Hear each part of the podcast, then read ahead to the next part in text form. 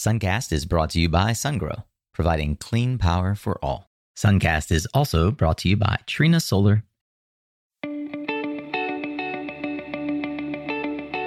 Hey there, Solar Warriors. I'm Nico Johnson, and this is Suncast. Each week, I pull back the veil on the life and business insights of clean tech entrepreneurs building the most noble and impactful companies of our time. I hope what you learned from this conversation is a catalyst for your own growth. So thanks for tuning in, and welcome to our tribe.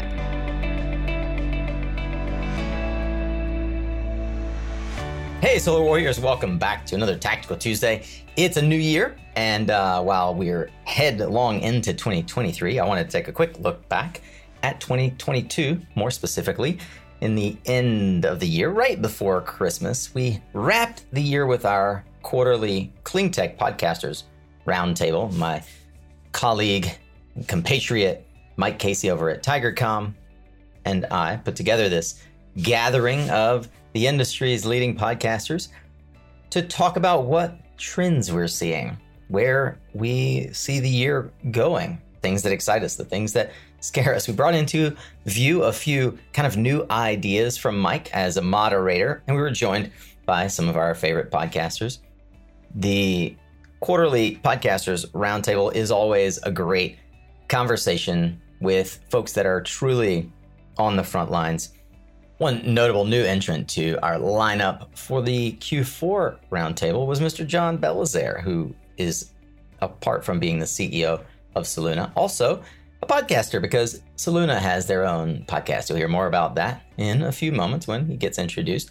But I want to say thank you for tuning in Thanks for listening to us. If you like getting more content like this, how to help you thrive, grow, get inspired, and grow your income as you join the clean energy revolution, you're in the right place. Appreciate you giving us an opportunity to earn your attention and your time. It's the only non renewable resource you've got. We don't take it for granted. You can listen to more clean tech founders' stories just like this over at mysuncast.com more than 560 episodes published now, 561 in fact, with this one that you're about to hear. Thank you for tuning in. Let's get ready to tune up your skills, Solar Warrior, as we tune into another powerful podcast, A Tactical Tuesday, the quarter four of 2022 annual roundup of our clean tech podcasters. Here we go. Welcome, everyone, to this final quarterly Clean Tech Podcasters Roundtable of 2022. Here is our host, Mike Casey. Hey, Clean Techers, we are back with our seventh quarterly Clean Tech Podcasters Roundtable for our end of the year wrap up. We're going to be talking on topics ranging from the big market trends to how clean tech did in recent elections. We have um, a very happy new addition to the lineup here. We got John Belizaire and um, and Julia Pyper, who has uh, broken all of our hearts and letting us know she's exiting stage left temporarily from the from the podcasting world. So we're going to have to give her some grief about that, but uh, it's all right. We'll, we'll let her ride off in the sunset just a little bit, and we're going to go right back and find her. All right. So I uh, want to big thanks to um, my buddy Nico Johnson, the Suncast Media, for uh, co-hosting this. And I just want to make sure we just do a round robin, introduce ourselves here. Uh, Tim, let me start with you. Hi, I'm Tim Montague. It's great to be back. And I host the weekly, actually bi-weekly well, I don't know, two shows a week, however you say that. Clean Power Hour, bringing you the latest in wind, solar, and energy storage news. Josh Porter. Hello, everybody. Uh, my name is Josh Porter with the Solar Coaster in Maui, Hawaii, and uh, we're a podcast. Have been a radio show in the past, working on short films for uh, clean tech deploying the tech here in, in, Maui and testing it out, running it through through its paces, and uh, looking forward to co-producing RE Plus Hawaii Pac Rim this year. All right, John Belizaire. Welcome, welcome. Thank you so much for having me on the show. This is fantastic. I am John Belizaire, CEO of Soluna Computing. We host a podcast called Clean Integration, where we talk to all sorts of people, clean tech, doing innovative things to help the grid integrate more renewable energy. All right, Mr. Johnson. And my name is Nico Johnson. I run a podcast called Suncast. Our episode 551, I think, was Mr. John Belizaire. And uh, we love convening those in our clean energy tribe on the clean, clean energy revolution. I like to say that we have created the definitive career guide for the clean energy revolution. And it's my honor to co host and co produce this with my good buddy, Mike Casey. So, Mike, why don't you go ahead and introduce yourself? Um, well, we have, we have one more we have to introduce, but uh, Tim, would you let Miss Pyper know that I'm no longer speaking to her because she decided to get off the podcast? I thought we had skipped her because she's not a podcaster anymore. That's ah, yeah. Uh, well, uh, just, you guys. Montague, would you let Pyper know she can she can introduce herself now? But you know, we're going to get the hook out and pull her out because none of us cleared her leaving podcasting, so we're a little a little mad. Okay, just going to let the audience yeah. see we're a little mad right now. Family Feud, but go ahead. Uh, so, she who shall not be named, will she please name herself? well, thank you, Mike. I know we're not talking, but I'm taking that as a compliment in a way. Um, you're right. We did put a pause on the podcast I host and produce, uh, Political Climate. We've been doing it for the past five years even longer when you count that we started it as a Facebook Live video, which we lovingly call the hostage video, because me and my two co-hosts were jammed in a tiny screen, looking like we were, you know, begging for our lives. It just was not good production, I will admit. Um, but you know, it's been a great five years, and we've had an honor to be supported by the University of Southern California Schwarzenegger Institute. So, really want to thank them, and I hope Mike Casey gets over his, um, you know, feelings about this and invites me back on this clean tech podcaster uh, discussion because I hope to still maintain a podcaster at heart and continue to work on clean energy issues in my day job at GoodLeap, where we finance clean energy solutions. So great to be back with you all. all right. Wow. You are brutal today. Pyper, Look at the tiger Pyper, coming we're, out. We're coming, Pyper, we're coming from a place of love. You just got to, just, it's like just getting harassed, like having like, you know, a bunch of big brothers are just kind of like giving you harass, right? All right. All right, folks. Well, tell all my uh, listeners to go follow your podcast. Come on, win win. yeah. All right. Johnson going full out. Casey has a podcast. Wait a minute.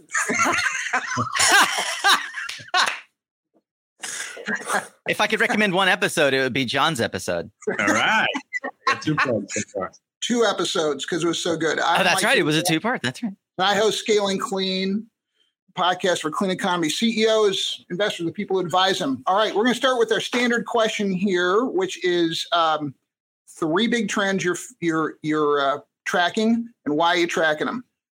Josh Porter, we're going to start with you, but you are limited to 45 seconds, my friend.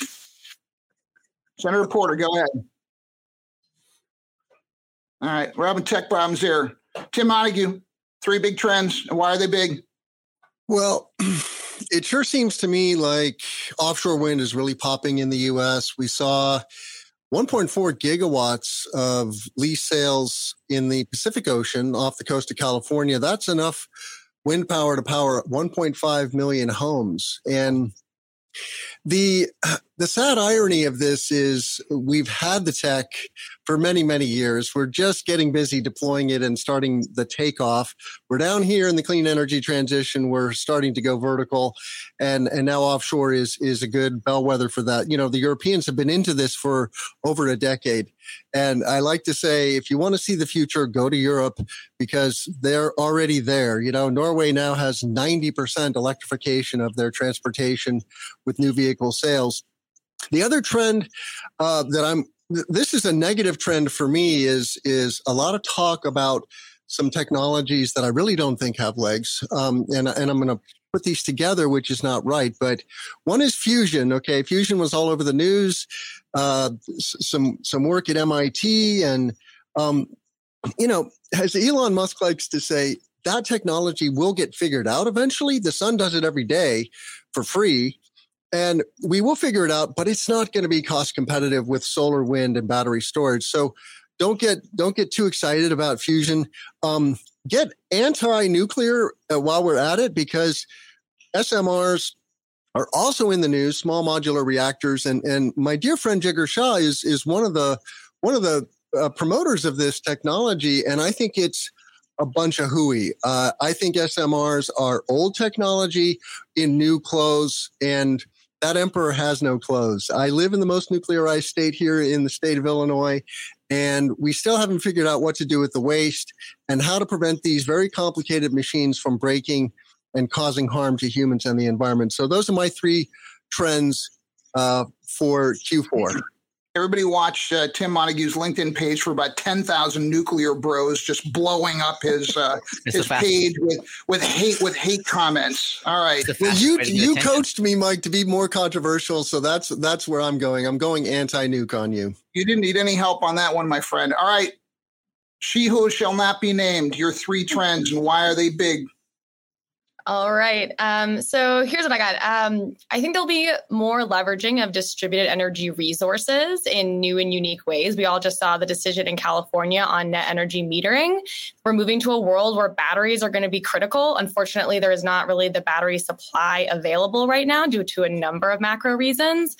But nonetheless, with higher on and off peak rates, you're going to see people shift their load with not only solar, but storage, and then bringing in those EVs, maybe heat pumps. So I think that's going to be a whole new uh, trend uh, in, in the US going forward, not just from California, but other rate making decisions. Uh, in addition, I think uh, domestic manufacturing of clean energy is a big trend.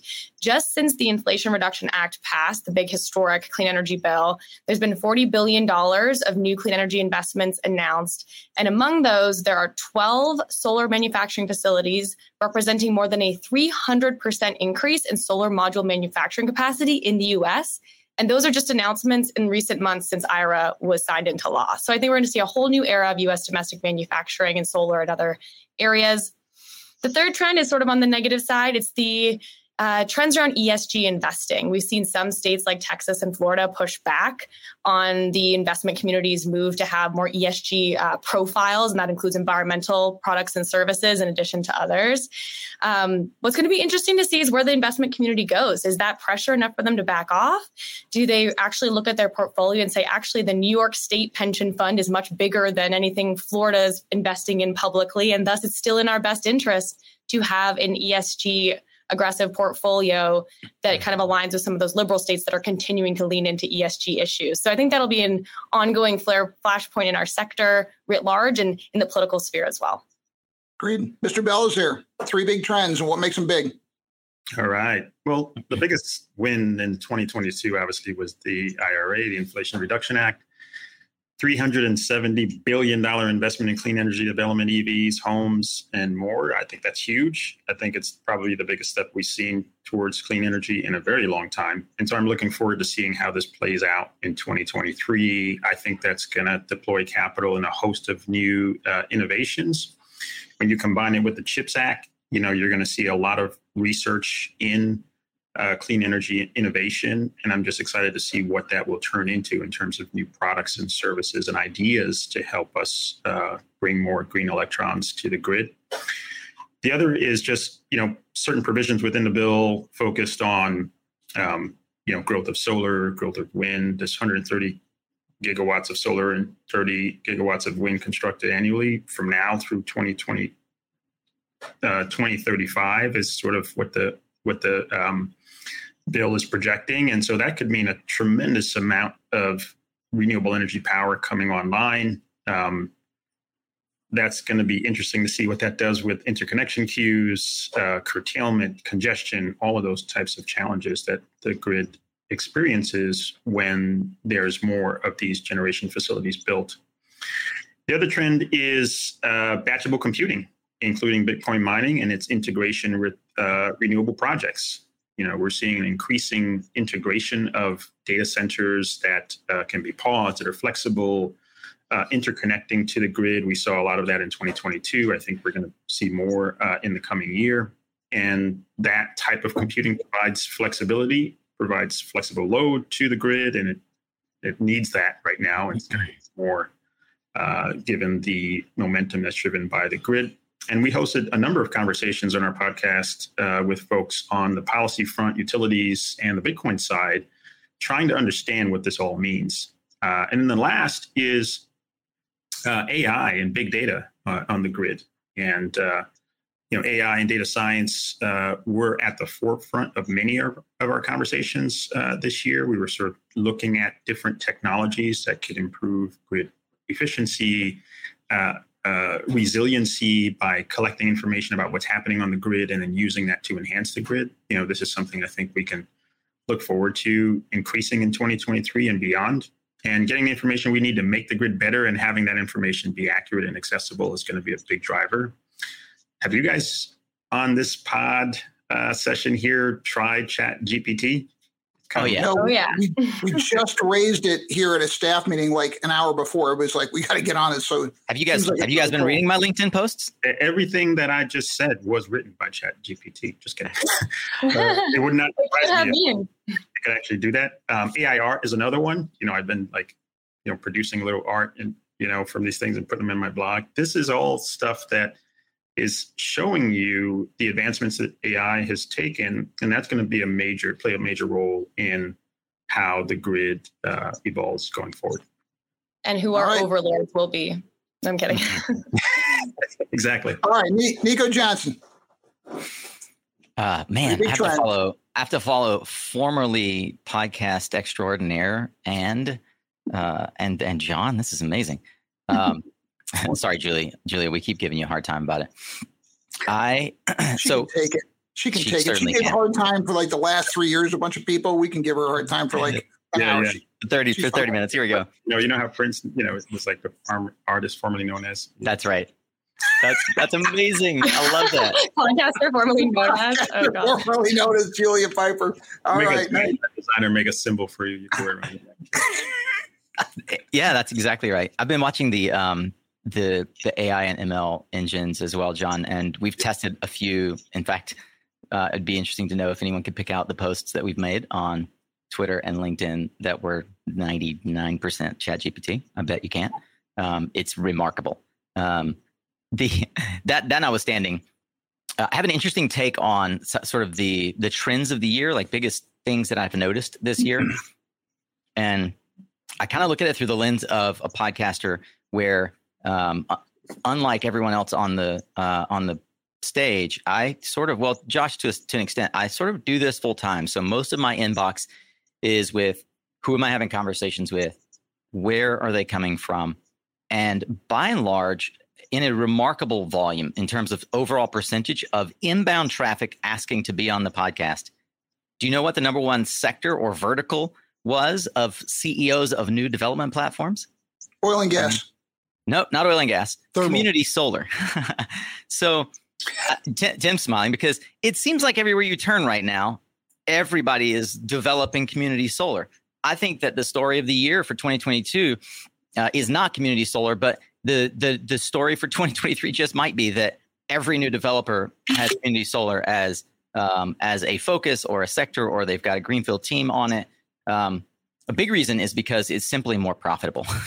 it is uh, it is it has higher margins. It's a great vertical. It actually helps with diversifying uh, the access to clean electricity, and uh, I think it's an untold story by and large in the media. And I believe that we're going to see a lot more focus on community solar. I'll be at the Community Solar Summit in January in um, San Diego, um, sort of testing the waters there to see kind of what that what these um, vertical specific uh, uh, meetings can generate in terms of interest and volume and people there. Um, but I was really surprised at the number of community solar developers that I saw. It's like I use the term coming out of the woodwork, but it's a lot of folks that we all know who are developing, uh, and they've been developing the same five to 20 megawatt projects. They just now call them community solar projects because that's a much more profitable vertical to sell into, right? The second story, and I had I got to say, it actually surprised me uh, as I, I interviewed um, I interviewed Michelle Davis from WoodMac last week when the new Solar Market Insights report came out, and I was floored at uh, the growth of the residential sector in the U.S. this year. I mean, nobody on this stage would know better than Julia the numbers on this, but California alone had a record quarter, which meant the US had a record quarter, but California alone installed 500 megawatts of solar in Q4, Q3, sorry, Q3, which is staggering. And it's, yes, because a lot of folks are trying to get in ahead of NEM 3.0, which itself is a sub subtitled uh, story of the year.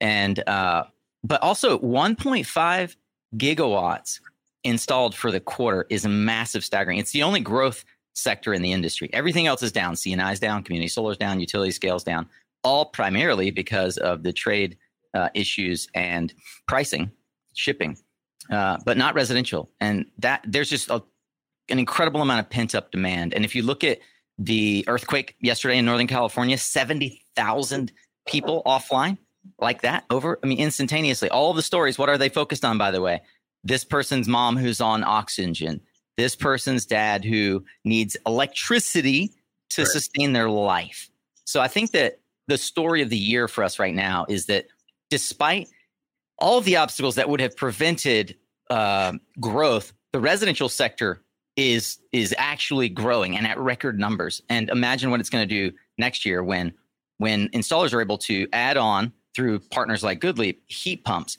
They have financing. The electrification of the home, as you recently par- uh, posted about, Mike, is going to go gangbusters.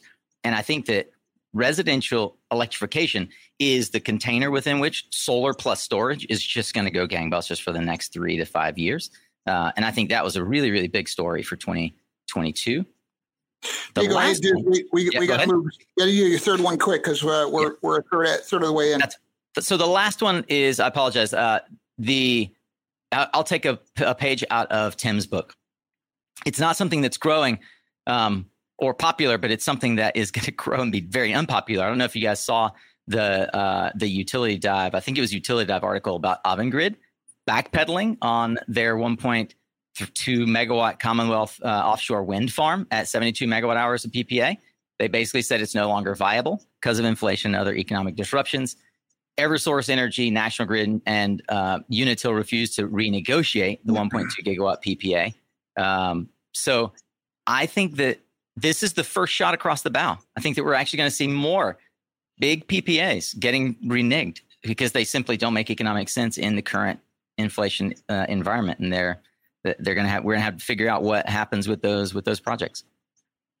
Do we have Jess Porter uh, by audio only? I think we do. No. All right.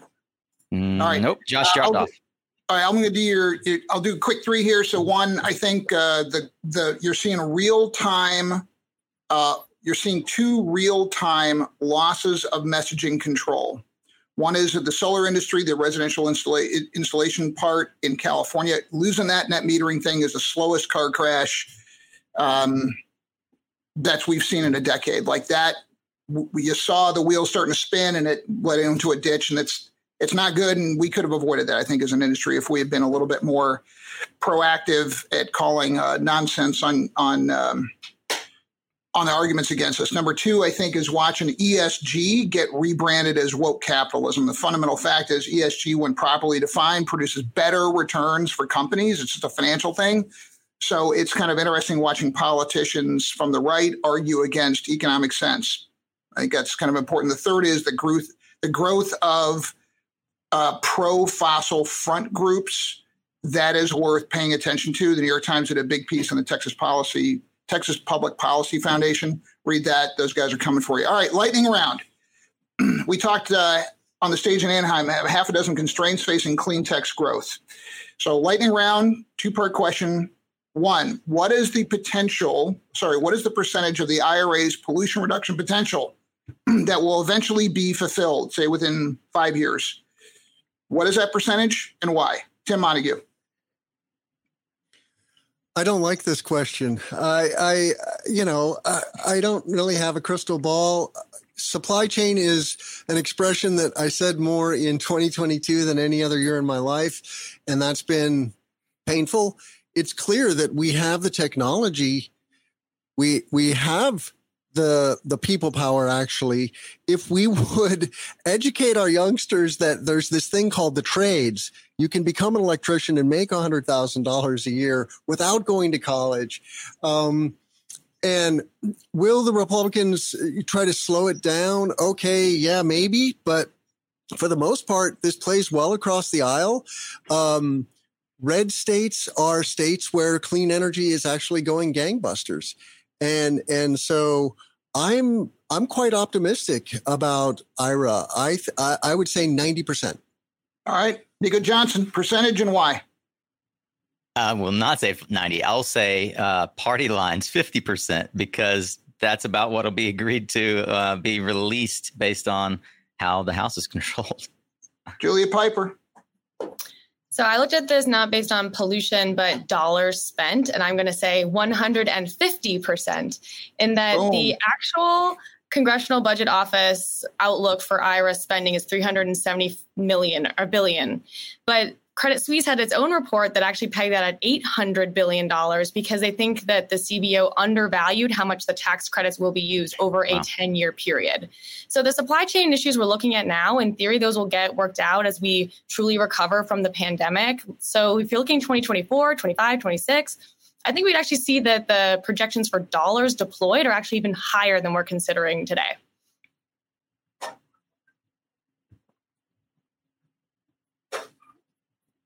Am I, am I up next? I think Yes, we sir. lost, lost I Mike. think Mike froze Oh, for a Mike second. froze. I was like, I know I, I stunned you with that profound thought, but uh, Yeah. Go, John. Go, John.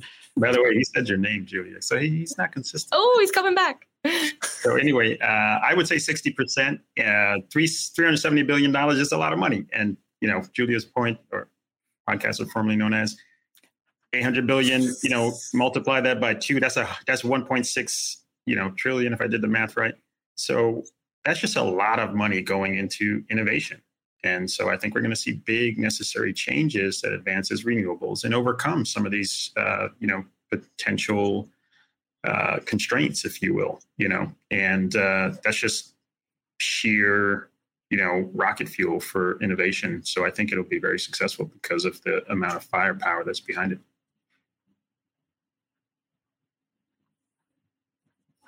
I love Julia's our- comment about onshoring manufacturing. I mean, we already see how that's blowing up, right, with battery factories and solar panel factories across the U.S. Yeah, For chips, sure. you're going to see a lot more, um, yeah, stuff coming coming back. And let me just add that we talk about the politics of this. Tax credits, which make up the bulk of what the Inflation Reduction Act is, have been renewed and extended on a bipartisan basis for decades at this point. So I don't think that core fundamental element can be really challenged in the way that, you know, House Republicans can have investigations now. They can bring down the heads of the EPA and the Department of Energy to look at specific agency spending, like maybe the Loan Programs Office. But the bulk of the spending in dollars is actually in tax credits. And that's much harder for anyone to tack on a political basis. And that's why I'm kind of bullish on, I think, over a decade period, we could see a lot of the benefits actually be realized. Somebody will have to write some software. Maybe I'll do it in my spare time to, you know, streamline the interconnection process because that's going to be a big problem. You know, that that, that that's a true constraint. But you just, I, I think when you really peer into the operational aspects of that, it's it's just people. You know, it's people and processes that are arcane and weren't prepared for this level of you know investment. So if, if technology can can help with that, I think that'll be an innovation to increase the footprint. Hey, I know you are a savvy listener. Heck, you're listening to Suncast, and you've probably, as a result, heard of a little company called SunGrow. If you're not using SunGrow inverters on your projects, I would love to better understand why. They are the inverter of choice for many of the EPCs that I know. SunGrow is the number one in gigawatts deployed. They've got the top bankability in the industry. Heck, SOLV uses them for the majority of their projects. And you may not even know, but SunGrow has the largest R&D team in the power electronics industry. These three key points alone have convinced most of the major US developers to prefer SunGrow. They now experience a diversified supply chain, local service team, patented containerized product, all with their seamless, pain free commissioning. Look, imitation is the highest form of flattery. So why spend all of your cycles on what inverter to use when the largest EPC in the land has already done the heavy lifting for you? You can have their same experience for your projects. See how at mysuncast.com forward slash sungrow. Hey, family, one quick reminder here that if you haven't yet joined Resource Labs, you are missing out. It is our outstanding community. It's the evolution of Suncast, moving from presentations, you listening to us talk, to conversations. Our community involved in conversations as varied as powering Australia, to green hydrogen, to crypto, and so many other things. Our newsroom is full of great insights. The main chat and even our RE Plus Where to Party At channel have been popping off. We've got more than 100 folks enjoying the community, and I would invite you in. You can do that at mysuncast.com forward slash community. Come see how Resource Labs can help you grow your influence, impact, and income. See you inside. All right, next question. BNEF recently said to meet pollution reduction targets, we have to change our current investment ratio. Right now, it's 90 cents invested for in clean energy for every $1 invested in fossil fuels. They say it's got to go to a four to one ratio. Based on your conversations and industry insider knowledge, where would you suggest that fourfold investment be directed? So if it's there, where should it go? Is there a technology or vertical play that would give the most leverage to reaching these goals? Anyone? You know, I'm gonna I'm gonna go out on uh, a limb here and say that we have a lot of existing infrastructure that is not being utilized properly in the energy transition. I'll point to uh, someone that Mike and I have both um, uh, that Mike introduced me to a guy named Michael Orshan. There's a company called Breeze that is looking at all of the um, all the oil and gas uh, pipelines, right? Um, I mean, everything from 18 inches up that is underutilized and will increasingly be so as we move away from natural gas and as we move away from um, using these pipelines. A lot of folks are thinking about how to use it for um, things like hydrogen, but frankly, retrofitting existing pipelines for hydrogen is costly and problematic. And uh, there are simple, novel technologies, not so simple, but novel technologies that could accomplish um, scale that actually give us um, an incredible amount of, of capacity to use existing infrastructure. And I think that as an industry, we are focused on like, let's go build solar and wind plants. John, not John is obviously looking at how do we complement that. And I think one way to complement it as well uh, that is not getting enough investment is what about the existing infrastructure that can be retrofitted in some way to be utilized for renewable as as a renewable asset or in some way renewable? It's Nico. It's an interesting point because I'll, I'll, tell you, uh, we were just talking about in a staff meeting here a couple of days ago. If we're going to see the clean energy transition happen at a pace that staves off the worst of global climate destruction, we're going to have to have sinners leave the sinning lifestyle, if you will, and move into you know, uh, being part of the solution, going from part of the problem, part of the solution. And the art and the science here is going to be figuring out how sincere they are at any given time. You know, ExxonMobil, you pretty much know that their their commitment to sustainability goes stops at the greenwashing ad fee. I think when you go to like a Shell, a Total, you know, and there's a lot of utilities that are like do, buying massive amounts of clean energy, and they were you know, 15 years ago, they were buying massive amounts of coal.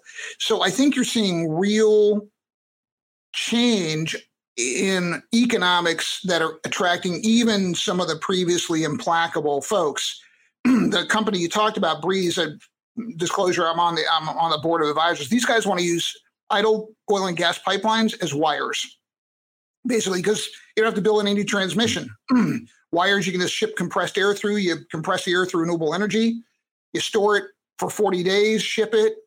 It's all there. It, so it's it's there's I think one of the cool things about working in clean energy is you rub you rub elbows with these people who have like these brilliant solutions. Like, see this thing hiding over here? We could repurpose it for X. It's yeah. really it's I think it's quite interesting.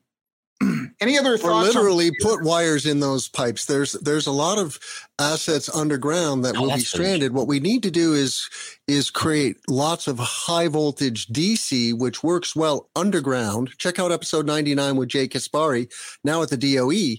Uh, apparently, high voltage AC doesn't work so well underground for some obtuse physical reason, which is above my pay grade. But HVDC, if you go to China, you see that they're building a massive HVDC grid. We are not doing that here in the US. We have some little experiments going on the West Coast, but it's much more efficient, like 40% more efficient. Um, so, anyway, well, I could actually maybe piggyback on what Nico was saying because I was going to say something similar. Um, there's actually a program enabled by the Inflation Reduction Act called the Section 1706 program for the Department of Energy that gives the loan programs office $5 billion in actual dollar amount, but $250 billion in authority to lend out uh, to utilities and other market players to revitalize old fossil fuel polluting infrastructure and use those facilities and sites to deploy cleaner energy solutions. And that could be reforming a fossil fuel plant to decarbonize or a whole new type of clean energy project. But there's actually $250 billion from the government now to facilitate that. And that's not necessarily for fossil fuel companies, although maybe there'll be participants, but uh, the Edison Electric Institute and the utilities themselves were particularly excited about this because it can be hard to get capital to make those transitions.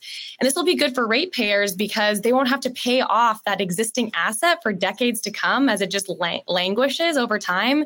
They can upgrade it, revitalize it, pay off that initial debt faster. So that's a really exciting program, I think. And we could see more private capital step in as the public capital comes in. I want to stir the pot quickly, though, and say, Tim, you won't love this, but Nuclear power has been one of the largest recipients of investor funding in the last five years. It's outpaced all venture capital funding over the last five years for the nuclear power sector, including the fast growing clean tech sector. So, whether or not that materializes into a real industry, I'm with you. There's, we got to poke and prod that a little bit. There is going to be a lot of blood on that floor.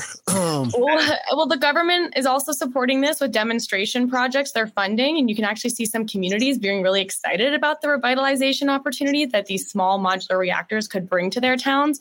So I'm a little. I think the jury's out on and where how quickly goes. can they build those SMRs? I, I hope they don't. Yeah, I hope they don't become as disenfranchised as my uh, my compatriots in South Carolina, who are burdening a th- uh, bearing a thirteen billion dollar yes. tax burden. Exactly. Correct different technology i will say but yeah i think the not that different that's the that's the thing they have tricked you into thinking it is different and it is not I think we should move along, though. We've probably mm-hmm. got Julia. What Tim is trying to indicate is that he is afraid you're one of the nuclear bros that's going to swarm. Oh. no, no. I honestly really what, just so you, I know Montague, and I, I'm just giving you the Montague manual, and it's on page 37. This behavior indicates a, a subtle worrying. You're gonna you're gonna be swarming them. the, the nuclear Bring it on! I've been studying nuclear since I was 11 years old at the kitchen uh, table, fighting whip in southern New Mexico. Bring it on, bro. I think totally. Just- I think I am not uh, in any particular camp on this. Whatever the best resources are, based on the science, is what we got to go with. Mr. Belizaire. Where should this? Well, I was uh, going to say, I think what we just discovered is the reason Julia's leaving podcasting is because she's going to turn into a uh, into a nuclear bro. Whoa! I love that rebranding. That, if you, listen, if there's like some quiet holiday announcement between Christmas and New Year, Pyper, on your LinkedIn page, like you're, I've gone to work for the NEI. Now we're, now we're gonna know. Okay, we're just putting a Distributed energy solutions. I'm a jam. we're, we're, we're, putting a flash. We're putting a flashlight on you. Move. We're gonna know. All right. Yeah. Mr. Uh, conversation, Mike, is just curtailment mitigation. You know, you have you know massive uh, connection queues as I talked about, 900, 930 gigawatts, 42 gigawatt, 400. 420 gigawatts of storage, I think, waiting to, to to connect. So that's just a recipe for massive amounts of wasted energy. And so solutions to that um, obviously include things that I'll be biased to present, which is flexible data centers.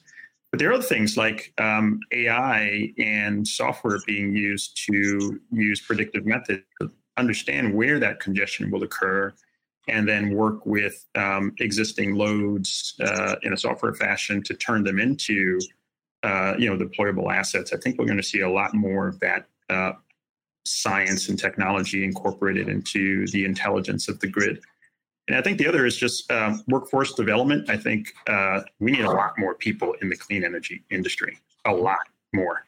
And um, finding a way to scale that, you know, creating mechanisms for people to receive advanced training, um, start you know new apprentices apprenticeship programs for people to you know get involved in the in the clean tech space i think will be exciting. And also drawing in people from outside the industry like uh, i was but it's becoming harder for me to say that. I'm not a clean tech person anymore. And uh, bringing them into the industry to to help out and bring lateral thinking to the space. So workforce development i think is the next sort of key vertical play and I'll tell you another one that's going to be a little bit um, unusual here. I'll tell you it's biochar. Hmm. Probably nobody's heard of this, or maybe you might have heard of this. This is, um, as a former client of mine explained, this is technology invented by Brazilian housewives a thousand years ago. So basically, they figured out a way, um, na- and native people in the Amazonian basin figured out a way to burn their waste while buried, so in a low oxygen environment, and makes super carbon waste soil. And mm. if you think about the massive, the massive uh, dead zones we have, it's largely agricultural waste being washed off poorly, you know, excessively tilled surfaces into waterways, washing out to the mouths of rivers into the ocean, creating dead zones. So you got, you know, here where I live, there's a huge poultry industry in the Delmarva Peninsula, tons of waste, eastern North Carolina, huge CAFOs with, you know, basically you have you have the equivalent of Mexico City in eastern North Carolina with nowhere for the waste to go because you have uh, hogs that that equate to that population of humans. If we took that, figure out how to use agricultural waste, burn it in a way that produced highly usable soil, you would soak up amazing amounts of carbon. And it's kind of like the dumb, simple thing right in front of us they could fund, and I think it would it would produce some massive benefits. So for whatever it's worth. Okay, um, New York Times reported, as I noted, the Texas Public Policy Foundation is carrying water for the fossil fuel lobby. Ray Locker, the Checks and Balances Project, has blogged on Kevon Martis's work uh, to close the, the Midwest to renewables.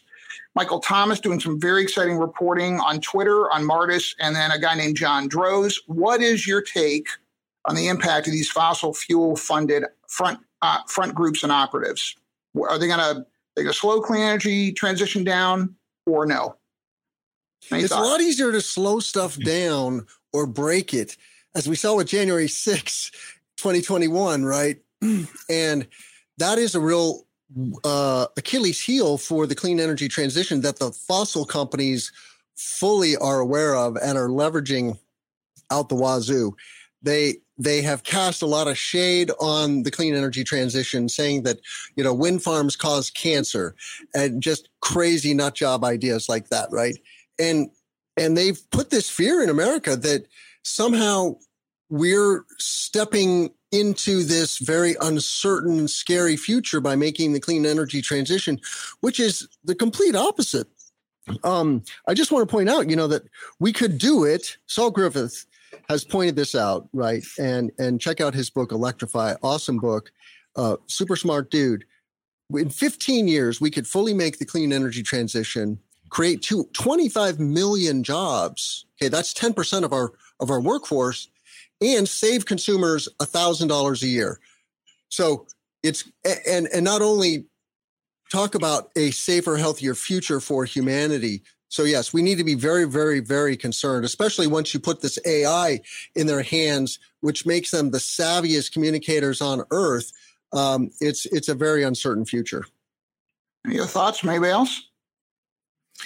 Yeah, I'd say, you know, climate deniers like uh, uh, John Droz. Is that how you pronounce it? You know, he's probably a, a, threat.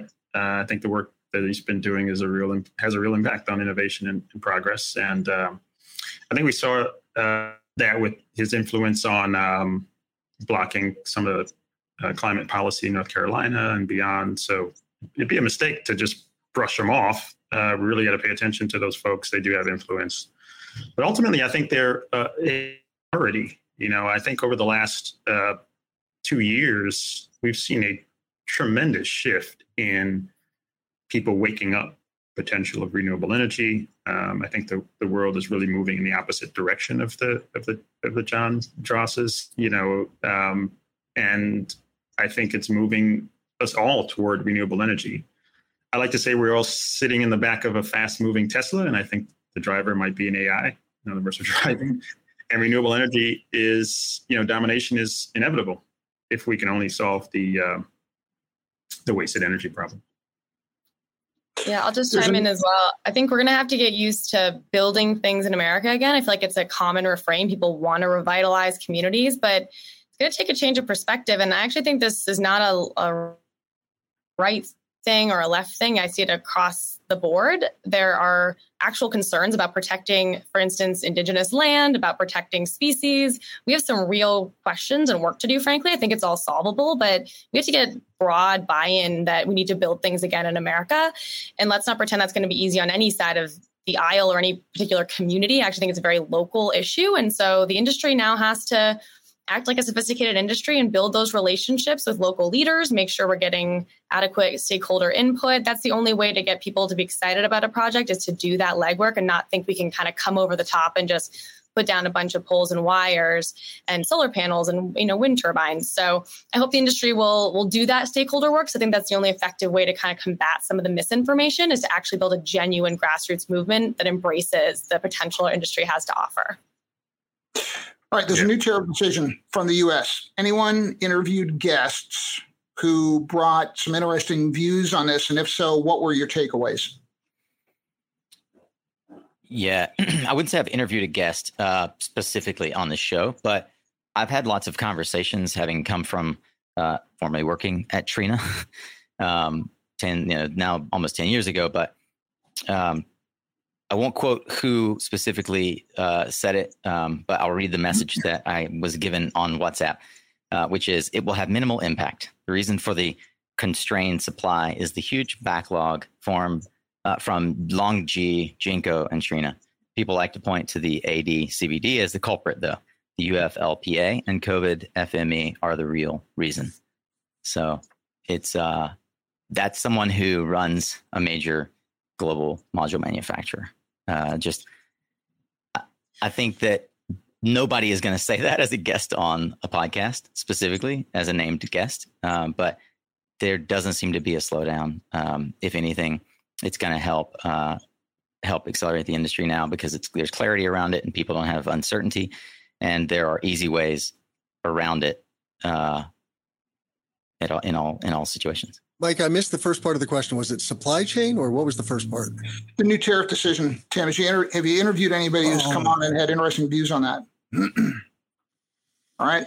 Same question for the California NEM decision. Julia, I am looking for you to give us some thoughts on that, given where you sit and work.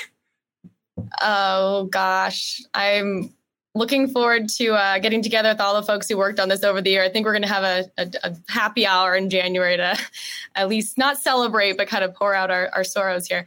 Um, but look, so California net metering, as people may know, we are shifting pretty rapidly as of next April to a net billing structure, which means net metering is effectively gone in California.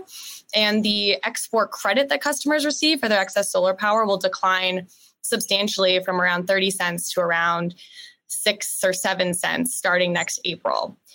So that's going to be a, transition. But as I said at the top of the show, I think this does start, it'll be a painful couple years, but starts to prompt new questions around new business models. How can we self consume more as individual and storage customers, using power when it's beneficial to the grid, helping avoid those blackouts in California that are really dangerous and deadly. So I think it'll be a new charge for the distributed energy sector to figure out how they can play in this environment. Uh, the benefits is that we did not um, have a $60 per month flat fee added to solar customers that would have truly just I think had a decimating effect on the largest solar industry in, in the country and the world. And NEM 1 and NEM 2 customers have been protected. So I don't want to be all doom and gloom. It was a big, busy year. A lot of stakeholders weighed in, including Governor Newsom, who I think really helped the industry at the end of the day get to a better conclusion here. It's not everything we wanted. Um, but I think the best companies now will figure out how to adapt to this new environment. Um, so that's kind of where I'll leave that. I could do a whole other podcast on the ins and outs, but I think the industry rallied in a big way. And we have work to do to build more relationships with politicians in the state, show the value of our industry. I think that was really missing. The the refrain that this industry is bad, um, I think has resonated among decision makers, even though I don't see it resonating among the population in California. People are very supportive of it. But in the political community, we have to show our value, I think, a little bit more. So I hope we can continue to work on that in the months and years ahead. You know, Julia, it's interesting. Um, as in, I think three days before the decision came down, I saw in my news feed uh, uh, trends in who's buying solar for their roofs, and the average household income was coming down a lot. So mm-hmm. more low income people were buying solar, surely through no money down solar leasing. But the point is, the market is accommodating itself to take in more customers. And if if mm. if these if these elected officials had just left things alone, it would have gone to a very positive place. And, and but it also would have undercut the argument utilities wanted to make in order to um, stop rooftop solar. So I, it's, uh, it's, yeah. Um, and, and I'll also add also loans as GoodLeap, we're a loan provider and our numbers are even better than that Berkeley National Lab report. It's about a year old data by the time they release it. They use 2021 numbers. So as of today in our portfolio, we're 15% even higher. So it's more like 50% of our customers make less than $100,000 or even 80% of area median income. So massive shift to democratizing of solar. And I do hope that we can continue that because this change of policy will make that harder until the industry is able to adapt. And I think that's going to be a challenge for the next year and a half or two years. And this is going to drive massive adoption of, of home batteries. Uh, the best way to fight back against NEM3 is to install a battery with your solar. The solar, uh, the battery collects the extra energy from the solar during the middle of the day, and then you leverage that in the evening. And you don't worry about net metering so much, and it still pencils and it's good for consumers and it's good for the environment. So, yeah, NEM3 is a bummer for solar. I'm not going to deny it. Uh, just like the tariffs are a bit of a bummer, the tariffs aren't as bad. Uh, John Weaver and I, my co-host, did talk about the tariffs on the on the weekly news show. So check that out, cleanpowerhour.com uh, I'll leave you leave this topic with this thought here. You know, there's actually a name for the business practice where you demand people pay you to stop using their product. It's often seen in movies based in John's hometown, right? With uh, just saying, it, it, I believe it, I believe the term is loan sharking. You know, just I think that's you know, you're not or protection money. You're not going to I can use my protection services, so pay me so nothing bad happens to you. And a lot of stuff. All right. Uh, given the transition to a Republican House and lack of a red wave, what are your thoughts about how clean energy did in November elections? And do you have a clean energy hero you think deserves some credit for these electoral outcomes? Anybody, hmm. anywhere, think they is a clean energy hero emerging out of the elections? Yes, the Environmental Voter Project, which is run by Nathaniel Stinnett, they do a great job of mobilizing environmental voters, not with any particular agenda for which politician to support, but just getting them to show up at the polls as a big untapped, energized group of voters, but sometimes just are you know, uh, don't show up and don't get out the vote. So they do a great job of mobilizing them. And Caroline Spears at Climate Cabinet, they do a great job of coming up with climate platforms for local politicians, state level, and even I think federal too, of helping them get up to speed on climate issues so that those leaders integrate climate clean energy into their policies and are educated if and when they get elected. So I think those are some real winners. I'm not sure that climate and clean energy played out this election in the way we might have thought it. We just saw the largest clean energy bill passed in US history. And yet, polling shows the vast majority of voters never saw an Inflation Reduction Act ad for or against. Republicans didn't really campaign against it, Democrats didn't really campaign on it. They focused more on the drug savings than on the clean energy element. And I think that's interesting because it could signal maybe this is. Oops. Uh, Julie, we lost you. But, Sorry, um, Julie. What was it? Maybe I wonder if that what? means that we've progressed beyond, you know, pitting folks together on clean energy. It's just not a winning issue, one way or the other. Mm-hmm. But time will tell. All right, everybody else. Players up. Uh, maybe both sides have just agreed to disagree and just mm-hmm. look at it as more of an economic driver for the for the country, right? I think, you know, to some extent, I was I was kind of worried about the the outcome because I felt we might get a reversal on all of this, but instead, I think from my read, you know, the headlines really described just to some extent around as, as a green wave. You know, people were mm-hmm. embracing of this um, of this potential and its potential to uh, drive the creation of jobs and innovation. Um, I know in my home state, New York, we passed a four billion dollar, give or take, uh, clean water, clean air, and, and green jobs uh, act uh, it was driven by the former governor, and the new governor uh, wholeheartedly embraces it. And you know, the whole focus is is is to drive uh, the the state to be more uh, green. And uh, I think we're going to see that uh, around the country. There were some sort of state level um, re-elections that were in the face of any renewable efforts. I think you know Minnesota, uh, Michigan, North Carolina, Wisconsin. It's a lot, a lot of uh, lot of fighting there uh, on the ground.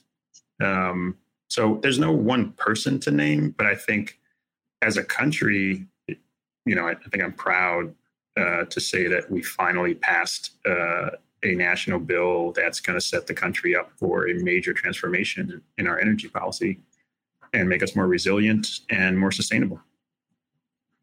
And because I can't let Tim Montague get all the haters on LinkedIn, I'm going to say I think the clean energy hero is Joe Biden. I got to say, like the guy is just like you can. Amen. People say what people can say what they want to about about um, how clearly he speaks, his age, but the guy is just he's just keeps on keeping on, and and like he's got. I think he's I think he's played Putin like a fiddle. I think he's uh, I think he's done it in a way that's like really accelerated clean energy trends around the globe, intentionally or not. And I think he, you know, he, I don't know that he's the most adroit politician I've ever seen, but you you got to look at what he did and how he what he what was pulled off under his uh, tenure. And to me, I think it's uh, I I think Jennifer Rubin of the Washington Post is right. I think he's going to be a very significant president. So you know, it's, it's a big deal. He's old. He is old. Let's just be clear. He's old. The guy's like he's got he's almost hundred. We should put him on some you know give him some clips on some Peloton, some doing some push-ups or something. You know, just to just to make us think twice about whether he's really that old. You know. Ron Klain. Hey, I don't know if John will take the job at the White House comms office or not. Get back to you on that. Okay, thanks. I'll take the job. As- I'll talk to you. Yeah, absolutely. All right. Um, we are four minutes left here. So I want to try a new feature here darts and laurels. New darts, new laurels. Anybody like has said something, done something you think deserves particular shout out? Is there someone doing something that needs a little bit of a compassionate kick in the pants? I'll jump. I'll jump in real quick on um, on behalf of Josh Porter, our buddy at Solar Coaster, who is going through a storm right now in Hawaii and couldn't couldn't stay connected. Uh, he WhatsApped me his answer to this question. So Josh says Europeans in general are the unforced error of linking the price of electricity to the price of natural gas. Um, mm. And he referenced in all of his other answers that he also WhatsApped me in the longest WhatsApp message I've ever received. Uh, the, a reference to a Princeton decarb study that I'll um, I'll ask him to post on LinkedIn later. Brent uh, Alderfer and Jesse Jenkins postdoc on the decarb study of PJM grid and the IRA impact over their time periods. So uh, I'll ask Josh to go ahead and post that up. Uh, I don't particularly have a question, an answer to this question, so I thought I would just bring Josh's voice in. Well, there. I'll throw I'll throw a dart and a laurel at Elon Musk. Uh, he did drive the Fair electrification enough. of transportation in this country with uh, making Tesla a substantive manufacturer of EVs. You know, Rivian in my backyard here in central Illinois is really struggling to scale manufacturing of their lovely SUV and pickup truck, which I think are really beautiful, but they're expensive and they're only trickling off that factory floor. Um, you know, 80%, something like that of new new EV sales in the US are Teslas, and it's no accident.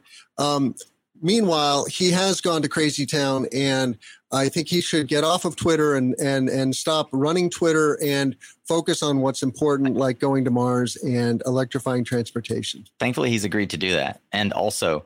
If you've driven any other electric, not Tesla, lately, you know that Tesla is still eons ahead of every other electric. Uh, I don't know. Hyundai Hyundai network. seems to be one to one to watch. Uh, not and, networks, and they are, not by networks they're climbing they're climbing in well but but they're climbing in the ranks and That's as fair. terms of curb appeal and price point they are they are definitely a player to I watch. prefer the Kia version but you're right I mean I'm referring specifically to the pain of every non-Tesla electric car owner when it comes to EV charging on any trip longer than 30 right. miles yep yeah just follow John uh, John Weaver he he'll tell the tell the truth about that uh, Mike we speak a lot of uh, entrepreneurs on our show I think deserve a shout out to Laurel. Um, you know, anyone who's up for the challenge ahead of uh, helping us uh, accelerate getting renewables to become a, a, global superpower need a standing ovation. Uh, ben Sorkin, he's uh, he founded a company called Flux Marine, and uh, they're building electric motors for you know the marine world.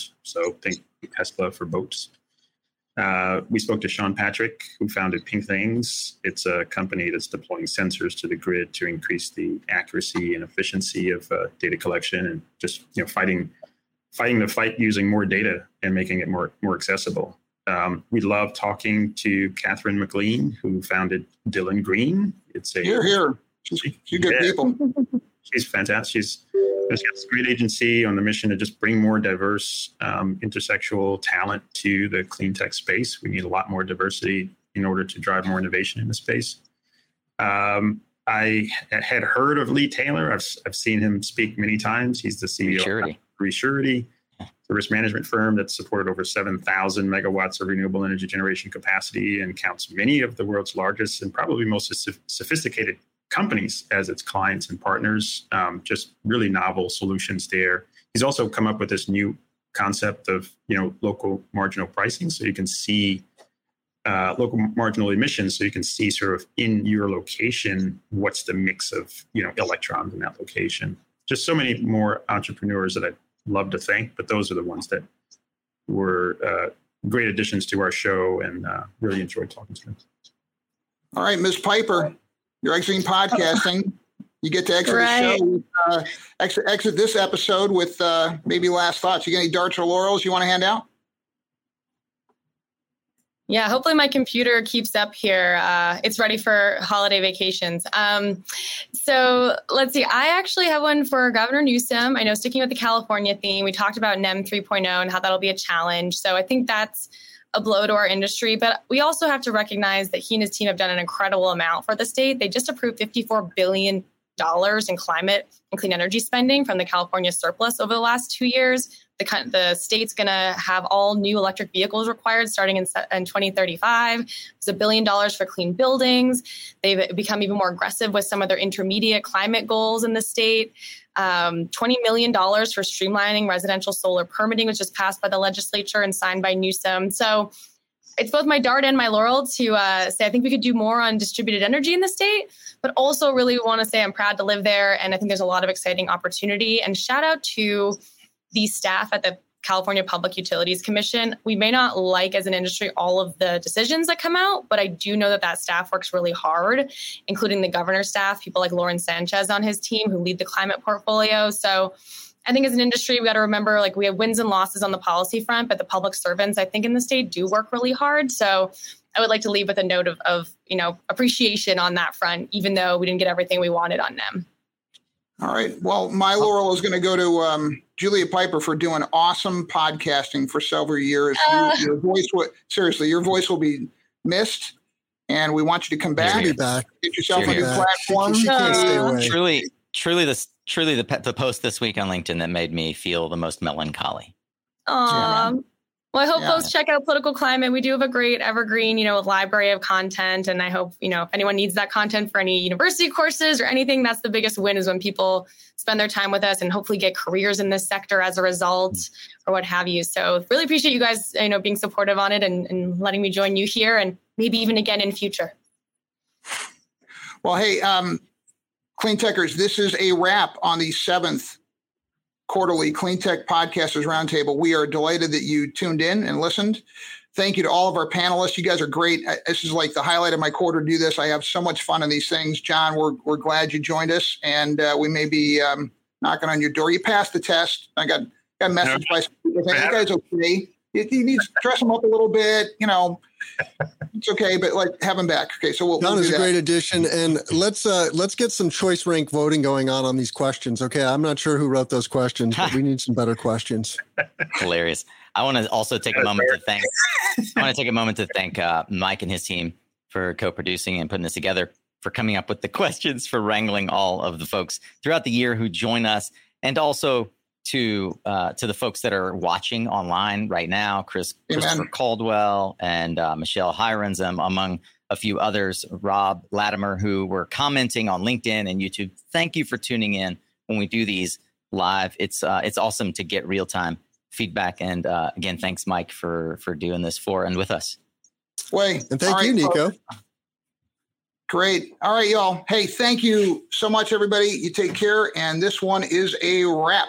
Merry Christmas. Holidays. Happy Happy holidays. holidays. Hey, thanks for tuning in. Thank you for making it all the way through. I hope that it added value to your life, to your business, to your career, as I promised in the intro. Did it? Would you give us some feedback? Let us know. Mike Casey at Tigercomm and I are both pretty active on LinkedIn, pretty easy to find. But if you're having trouble finding it, you can just go to mysuncast.com, click on the episodes tab, find the show notes for this episode, and follow us over to Twitter and LinkedIn. Let us know how you think the show went. And join us for the next quarterly roundtable. We have not set the date yet for it, but it will be in March and it will be an excellent one. I already have some insight into some of the new folks that are going to join the lineup. It's going to be exciting. If you join our newsletter, which is also something you can do, easily do at mysuncast.com, well, that will ensure that you won't miss out on the twice weekly content that we bring here on Suncast and also the heads up that we give you when we have live broadcasts. In 2023, we are going to be doing at least one live broadcast per month. We have a lineup coming at you with customers that are already signed up to partner with us to bring you brand new content and exciting live broadcasts in the new year. I can't wait to tell you more about who they are. Thanks once again for giving us your attention and your time. If you have not yet taken a chance, I'd love it if you check out our sponsors, SunGrow, and many others who have helped support this show by going to mysuncast.com forward slash sponsor. You can check out their offers and click through to learn more about them. And that's also where you can learn uh, you could partner with us, as many other companies have and are doing, to bring your message to the thousands of clean tech champions and solar warriors who tune in each and every week. Many of you twice a week. Thank you for that. Remember, you are what you listen to. Thanks again for showing up, Solar Warrior. It's half the battle. Kia, Solar Warrior!